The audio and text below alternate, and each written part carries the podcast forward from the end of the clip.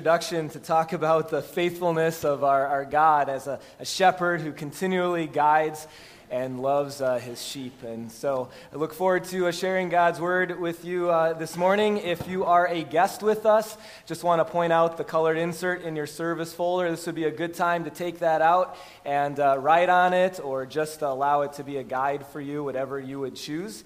And uh, again, we are in the, the fourth week of this series where we're taking a look at how faithful God is, while at the same time, his people, back then and still today, continually and on a daily basis are unfaithful. That is, we don't follow God perfectly like we should. And so the faithfulness of God is the, the main theme and idea behind our time together in the, in the book of Judges. Um, some of you might uh, know that uh, the Golden State Warriors won the uh, NBA championship this uh, past week. Uh, some of you have no clue and don't care. But in case you uh, didn't know that, that's, that's what happened. And their coach happens to be a first year head coach named Steve Kerr. I think I have a picture of him here on the, the screen holding the championship trophy. And one of the things that I've heard, because I don't know Steve Kerr, I have met Newt Gingrich and Steve Largent, like I said before, name dropping, but I don't know Steve Kerr. Um, but one of the things that I've heard about him is that he's a good coach in part because he's just a really good guy. That he knows his X's and O's, but that the, the players relate to him, they listen to him, they respect him because he respects them. He treats everyone the same, from the best player on the team to, to the worst, and they, they just enjoy playing for him. And after the series was over, he was asked in an interview, um, you know, who had the biggest influence on his life in the sense of the person that he is today and uh, you might be able to guess it on Father's Day. Um, he said his dad, his dad Malcolm. Now, if you know anything about Steve Kerr's past, um, it will be, I would guess, somewhat surprising that he actually is so grounded. Um, this is something I didn't know until about a week ago. So, um, his dad, Malcolm, uh, was a guy who gave a lot with his life. I don't know if he was a Christian or not, but he just wanted to give back to society. And one of the things that he, he was passionate about is trying to get uh, the Western world and the Middle East to get along better. And in fact, that desire led him to, in the early 80s, so this was back when relations were even better than they are today, um, led him to become the, the president of the American University in Beirut, Lebanon. Okay? And so he did some great work there. Again, you can kind of see in that job choice why and how uh, Steve Kerr looked up to him so much in, in giving of himself, even in a, a, difficult area of the world. Well, when Steve was a freshman in college, he, uh, at Uni- University of Arizona, he got a, uh, a phone call about 3 a.m. in the morning. And it's never good to get a call at 3 a.m., right? And this one was not a good call. The uh, call was to let him know that his dad that day was walking out of an elevator in the university and was killed by two Iranian terrorists.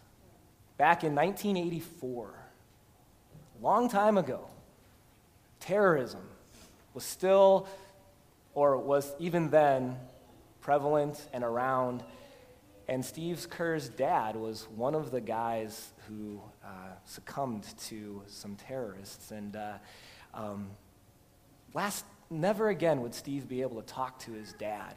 When you, when you hear about a story like that, just, this is why I bring it up, because when I heard that, I had no idea about his dad. When I heard this, like, wow, that just, to put it bluntly, stinks. and it makes you ask questions.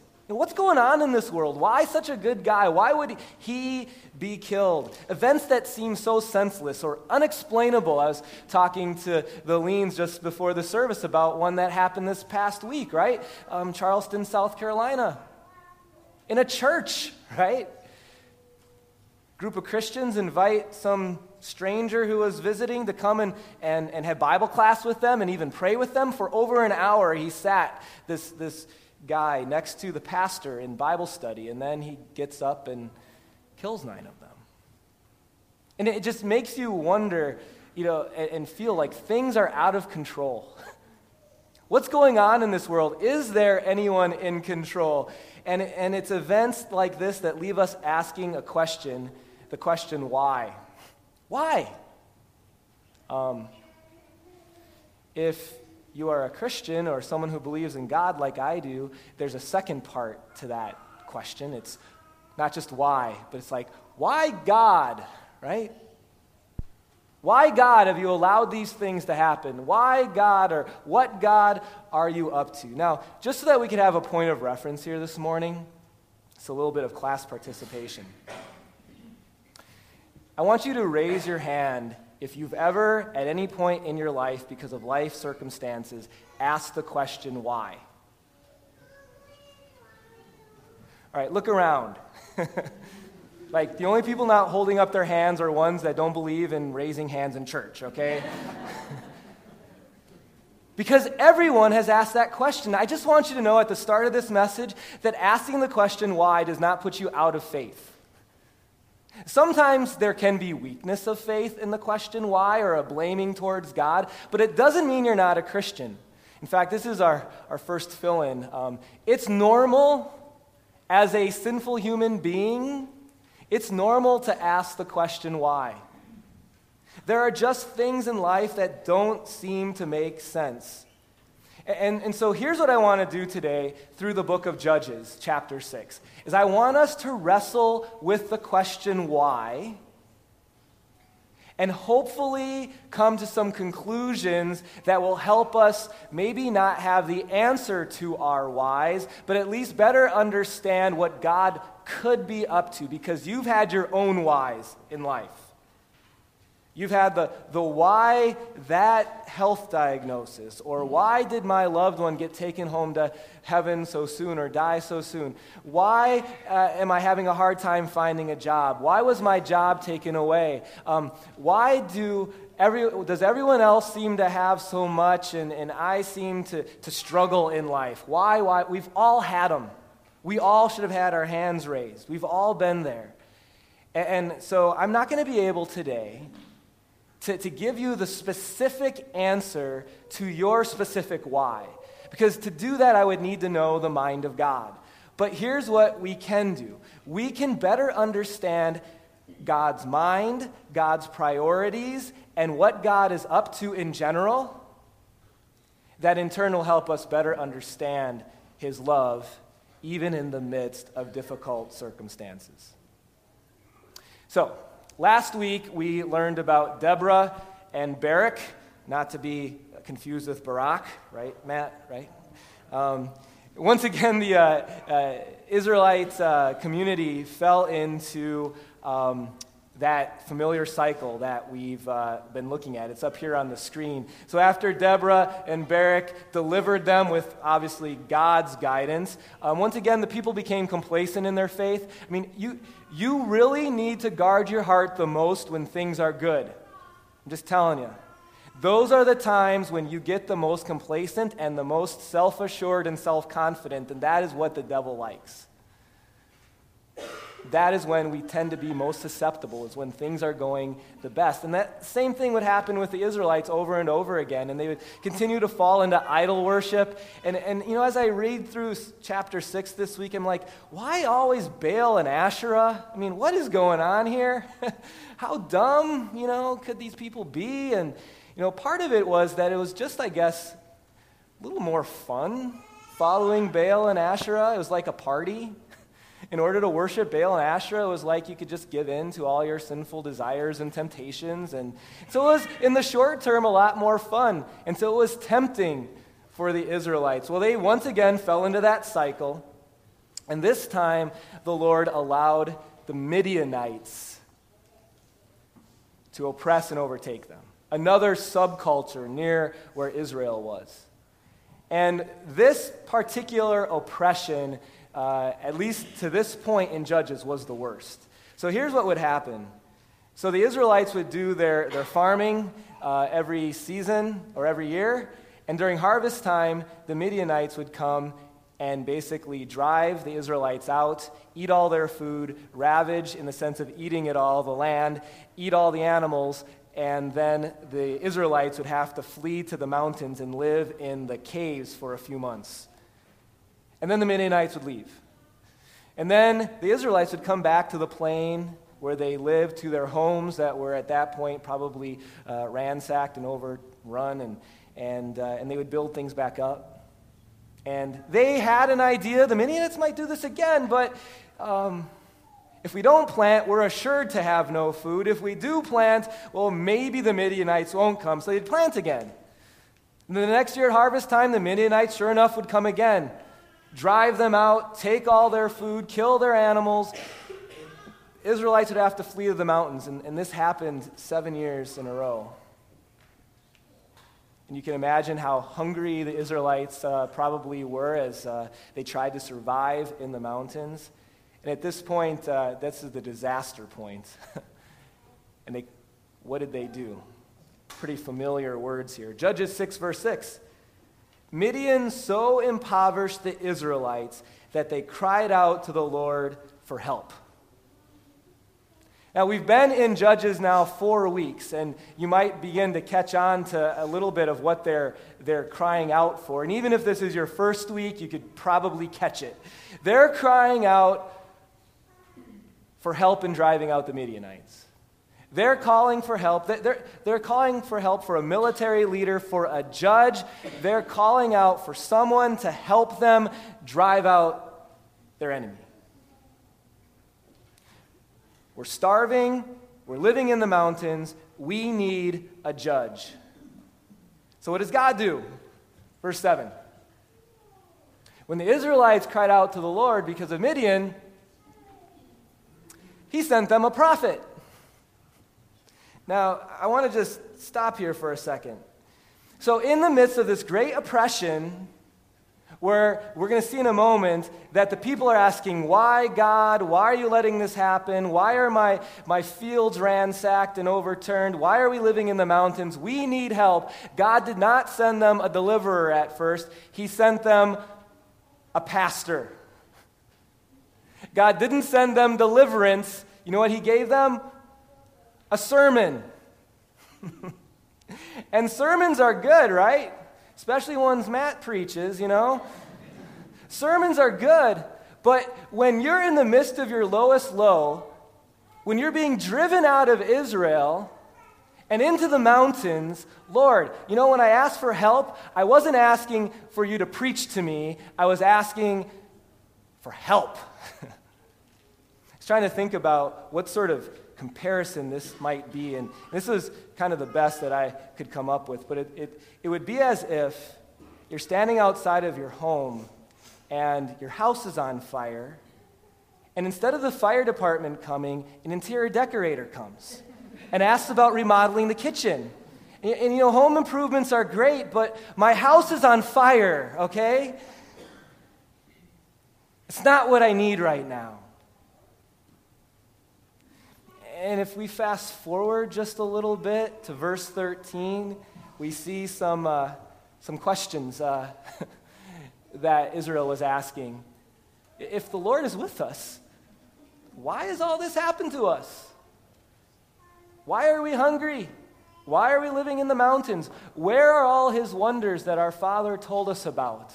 When they said, Did not the Lord bring us out of Egypt? I, I, mean, God is supposed to be so powerful, and He's just letting us, you know, continually be overrun seven years in a row by the Midianites. But, but now the Lord has abandoned us and put us into the hand of Midian. Does that sound familiar at all? You all raised your hand. Why? Lord, you're so powerful. You resurrect people from the dead, change water into wine.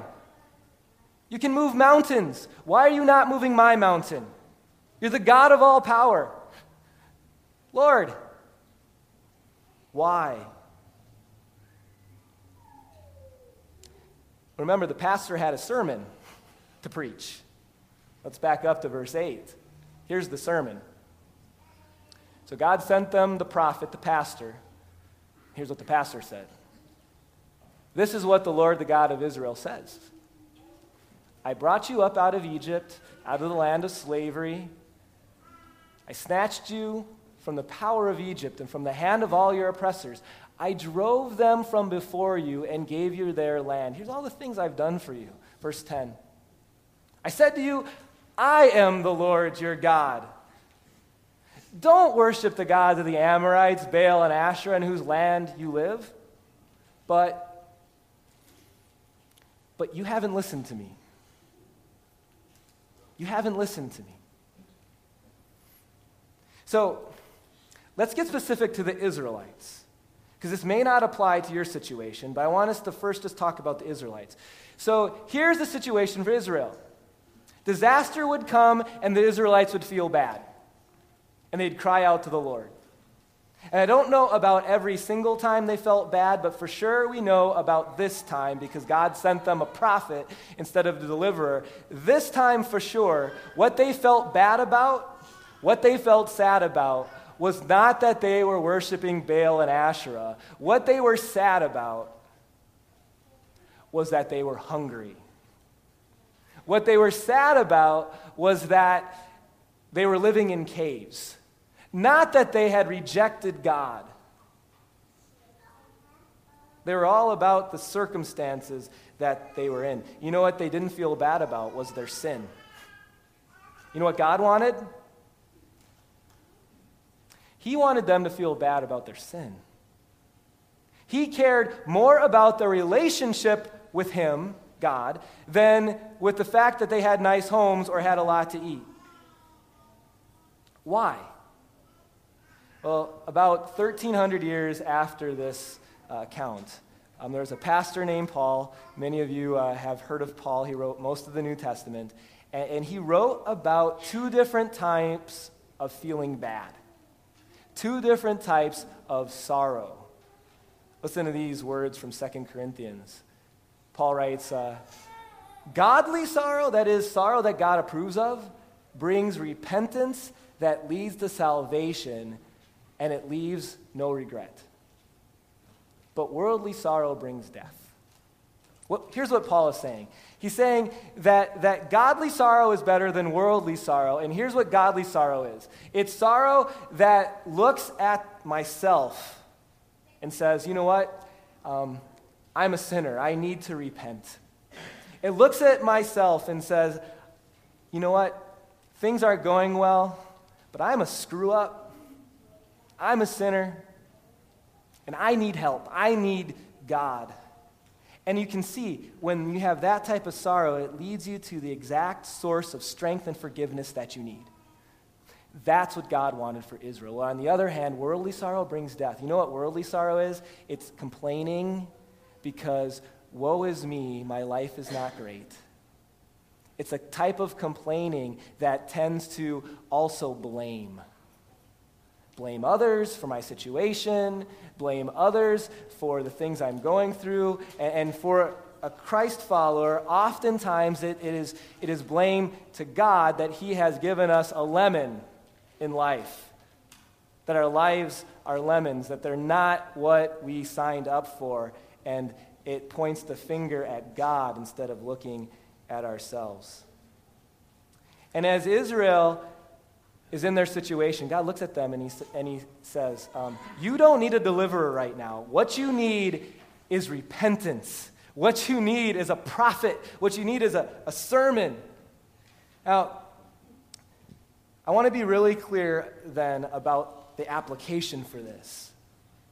Um, the application for this is not that the reason that you're going through your struggle right now or the hardship that you might be facing now or in the future is because you have failed to repent.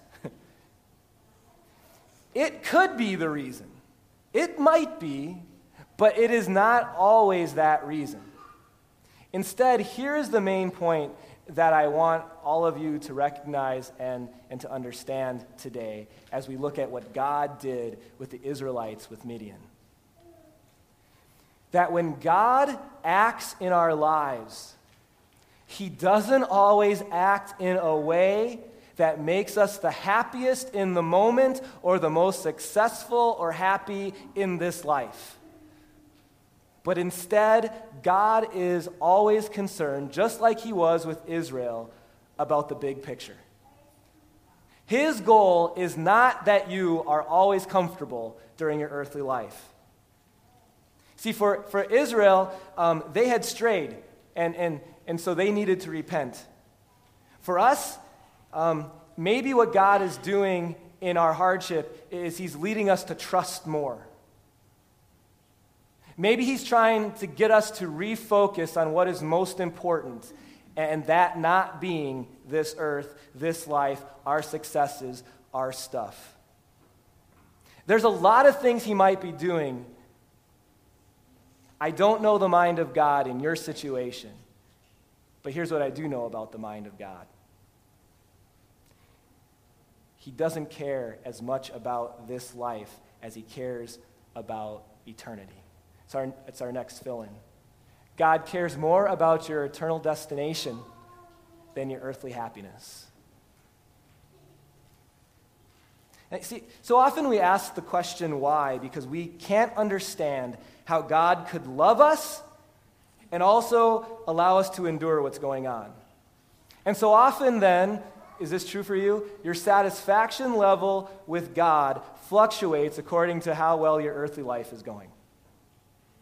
So uh, the bills are getting paid, the job's stable, the marriage is thriving, the cars are running, my health is good. Yay, God, you are good and loving and kind, and you answer my prayers.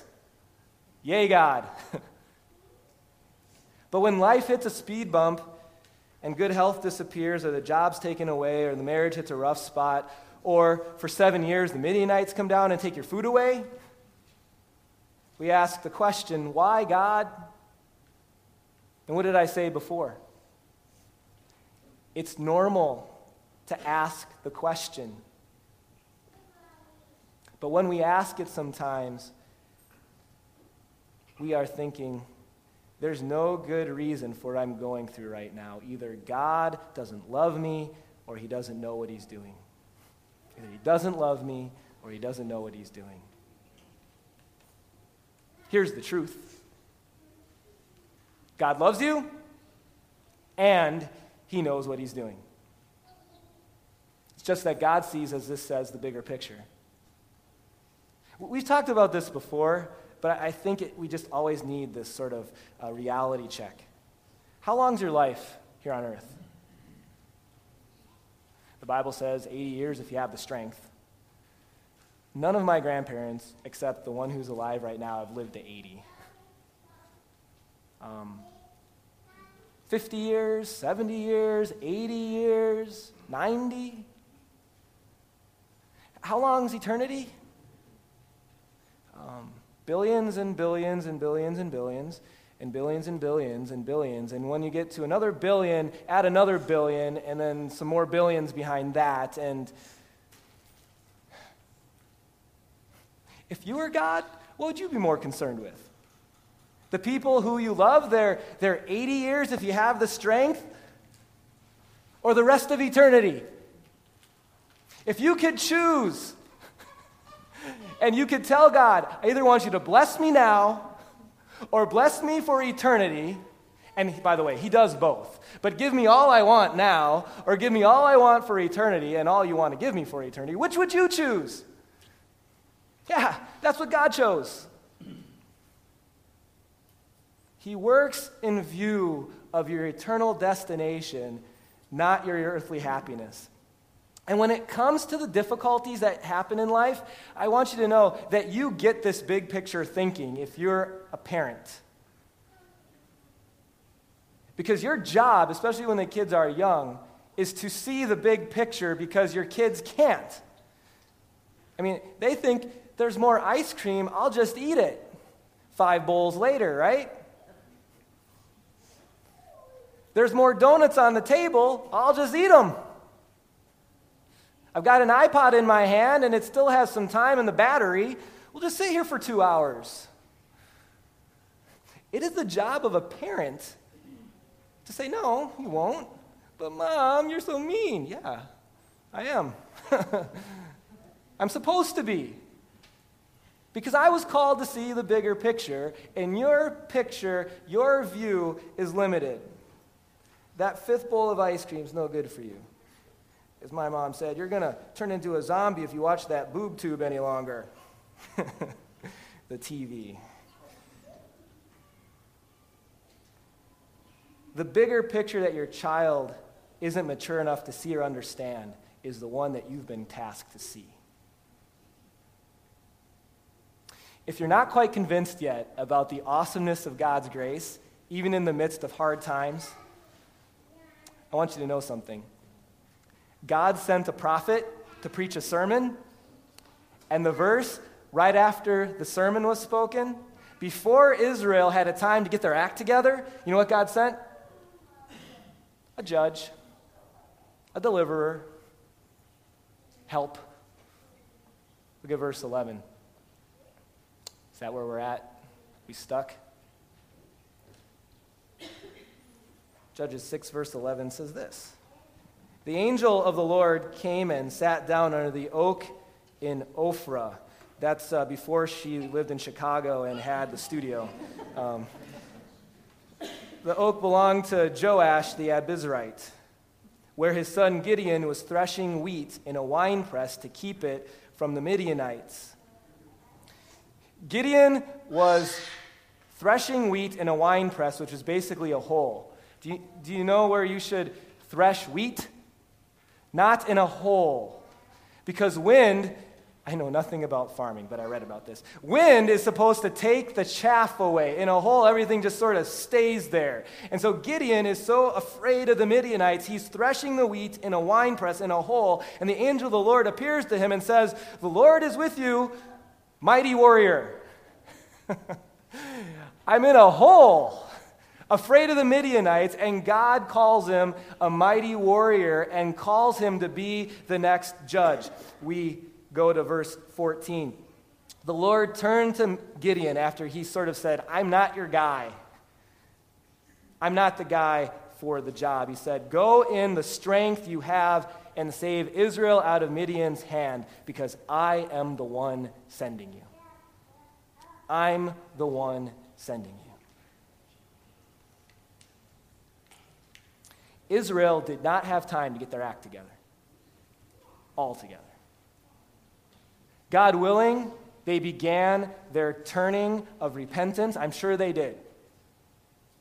But they weren't perfected masterpieces before God would send them help. Gideon was a weak fraidy cat. We're going to look a little bit more at him over the next two weeks from the smallest clan in all of Judah and Israel. And God chose him. Because who was behind it? The Lord's strength, the Lord's power, and more than anything, God's grace and God's love. You might be in a hardship. If you're not right now, you will be. God does not wait for you to be perfect before he begins to work on you or help you. There's this uh, verse from that same Paul that I love. Um, it's from Romans 5. It says, God demonstrates his love for us in this. I, I love, this is one of my favorite verses. While we were still sinners, Christ died for us. He didn't wait for Ben to get his act together before he showed grace. If he waited for you to get your act together all together, Christ still would not have come and he won't ever come. But in his grace, he doesn't ignore our sin, our waywardness. He asks for repentance, a, a life that is continually turning to him, but at the same time, he loves and forgives us in spite of our sin. You know those times where we're complaining, why, God? That's the God you have a God of love and grace bigger than any type of love I could show. Even while we were still sinners, God sent his son, Jesus, to be our Savior. And so, number three, God shows love even in the midst of our waywardness. But bring this all together, I wanted to think of an illustration that actually, I think a long time ago, I used in a children's message once. Uh, but I really feel like it might be something that you can take away, will remember and will help you remember the point of what to think about when you're going through that hardship that asks, makes you ask the question, why? So for this, I need a volunteer. And uh, Ethan, you want to be my volunteer this morning? You don't have to do anything real. Or, or do you want to be my volunteer? Ethan, all right, you're, you're designated. Great father, designate your son to. Ethan, come on. You're not going to have to do anything bad. The only thing that might happen is uh, um, people might laugh in a second, but, but not at you, just with you. Okay, all right. I'm not making it any better. All right, so if you could stand there. Um, so I'm just going to throw this beanbag to you and try to catch it. All right, good. Can you, I'll try mine. Throw it back. All right, good. All right, how was that? Pretty easy? Pretty easy, all right. So this is where, you know, things get interesting. So I have some special glasses here that have tape all around them, except a little part right in the middle there. Okay? And could, would you be willing to slip those on? If you don't want to, you can designate your dad. Oh, you don't mind? Okay, all right. So, and just, could you just look out here? You're a fine looking young man. All right, good. Now, I want to play catch again, all right? And likely you won't catch it, okay? Just to give you the heads up, all right? And I'm going to even make it a little bit harder, all right? Here we go. See? See, and the good, good thing is, uh, thank you. Give him a round of applause. Thank you, Ethan. The good thing is you didn't catch it because that would have screwed up my illustration, okay? So, thank you for doing that.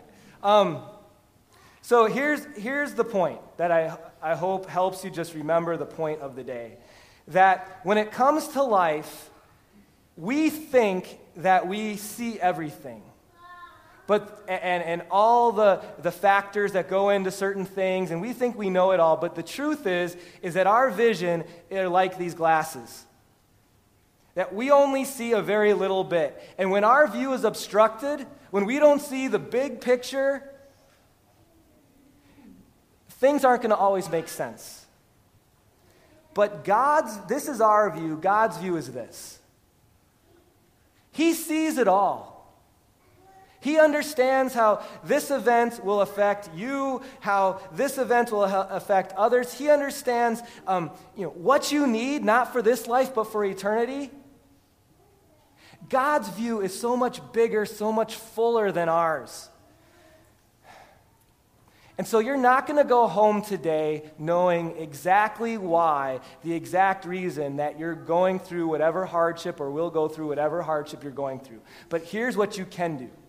You can go home and know that I am going through this hardship, and it's not because God doesn't love me or know what He's doing.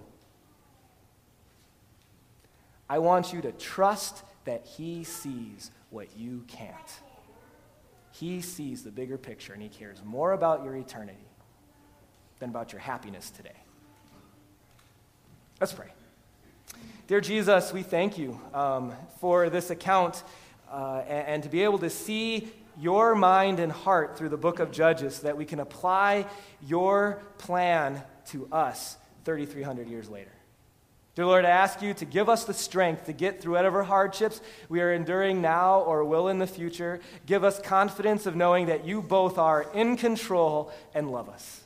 Lord, today we also thank you for the gift of fathers. As we think about your uh, perfect work as our Heavenly Father, we as dads realize that, that we are not like you, perfect. But we, we thank you for the strength that you give us we ask you for your forgiveness when we uh, uh, mess up that leadership, but also with your strength, we ask you to continue to guide us to be a godly leader in our homes. We thank you for our dads. Um, it's in Jesus' name we pray. Amen. At this time, we uh, will continue with uh, our offering as we have a chance to uh, give.